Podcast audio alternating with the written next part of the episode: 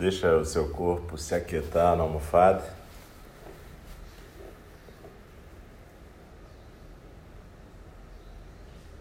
E procura gravar uma certa sequência na sua prática. Não importa o nome, mas importa que você crie um hábito saudável quanto a praticar. Você acorda, se senta na cama, quieto, respira, tem as cinco lembranças. É da minha natureza envelhecer, eu não posso evitar a velhice. É da minha natureza adoecer, eu não posso evitar a doença. É da minha natureza morrer, eu não posso evitar a morte. Todas as coisas e pessoas que eu amo compartilham comigo da natureza da impermanência. Eu não posso evitar a separação. Meus atos são minhas únicas posses verdadeiras. Eu não posso evitar as consequências dos meus atos. Meus atos são o chão onde fico de pé.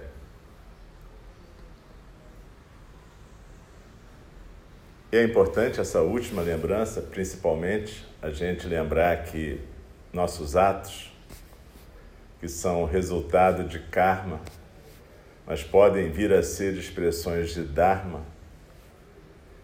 Nossos atos são tarefas, não são problemas.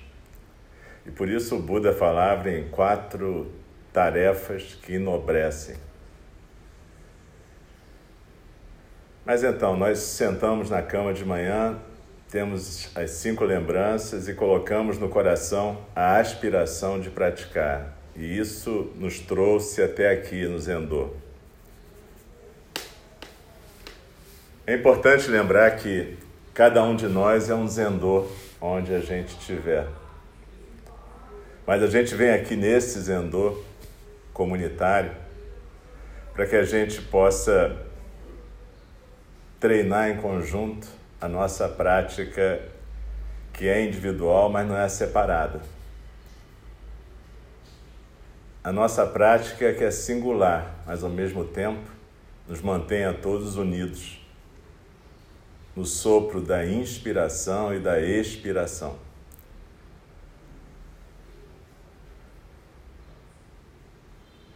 Então aí a gente já tem dois momentos: o acordar, que ainda não é o despertar do sonho da ignorância, mas é o acordar do nosso sonho da noite tem a aspiração que nos trouxe até aqui, que faz com que a gente mantenha a prática e agora a gente chegou no Zendô. E a gente fica quieto.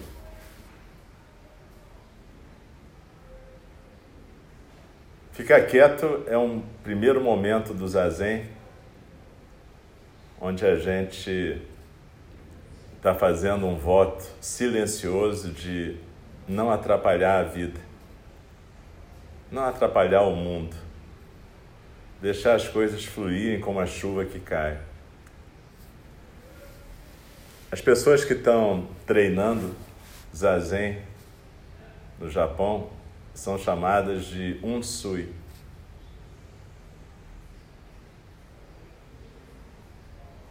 E unsui, se você for traduzir literalmente, quer dizer nuvem e água. Isso quer dizer que a gente deve ser soprado pelo vento do Dharma.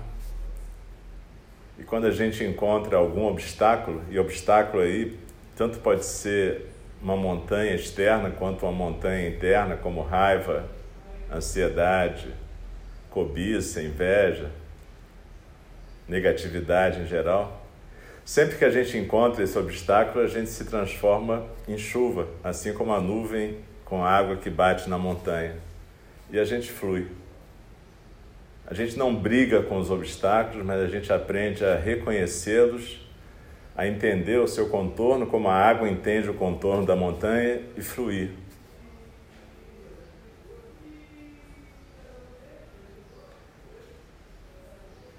Então fica quieto esse primeiro momento do zazen.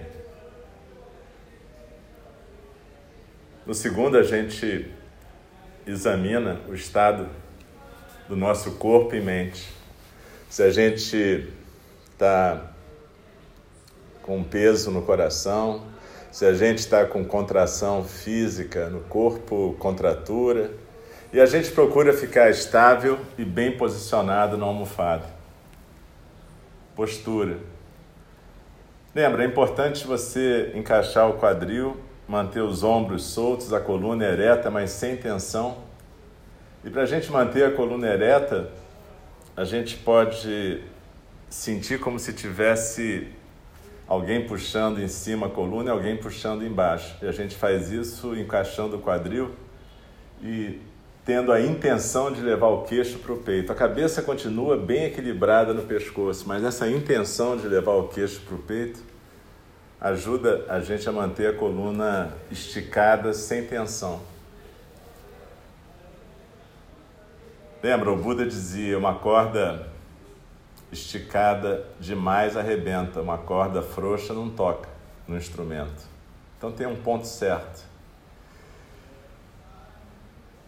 E essa coluna ereta, ombros soltos, peito aberto, barriga solta, base firme, faz com que a gente possa deixar a respiração fluir tranquila. Então procura seguir a sua respiração e nessa fase a gente está seguindo com atenção tanto a inspiração quanto a expiração, sentindo passar pelas narinas, fazendo aquele percurso que você já conhece e ao mesmo tempo sentindo o seu corpo com o centro no Hara.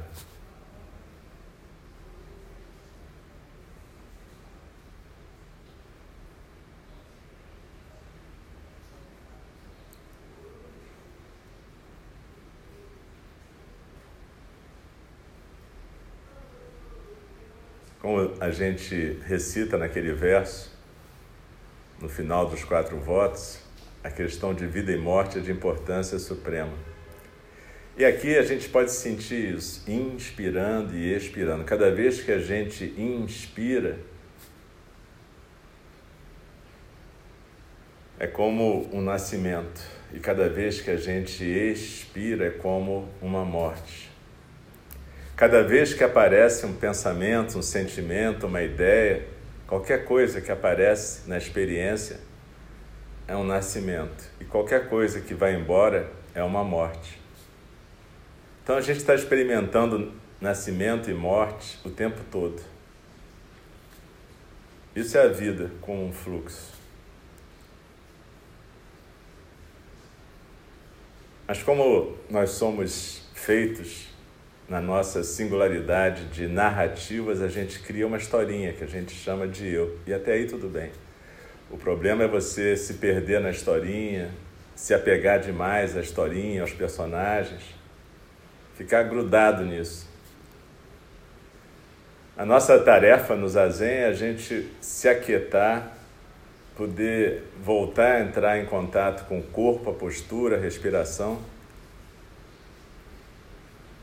Depois, focar mais na expiração, nessa sensação de soltar e poder viver cada momento desse de nascimento e morte. Sem ficar conversando com nada, sem ficar comentando nada, simplesmente observando e se aquietando no centro.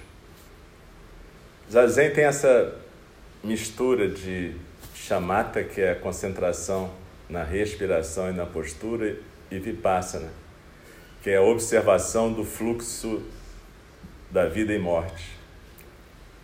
Mas aí, aos poucos, a gente vai focando cada vez mais na sensação física da expiração, na postura, no centro, até chegar a um ponto em que esse observador também é desnecessário.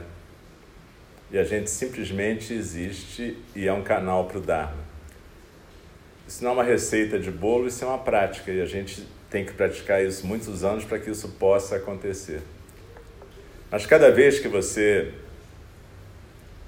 realizar essa aspiração de praticar e se colocar aqui no Zendô, vem com essa determinação, com essa disciplina. Não senta simplesmente devaneando e deixando tudo acontecer como se isso fosse zazen. Tem uma postura, tem uma atenção, tem um foco. E depois até isso se dissolve como nuvem, água e chuva. Então desliza na expiração e se aquieta no centro.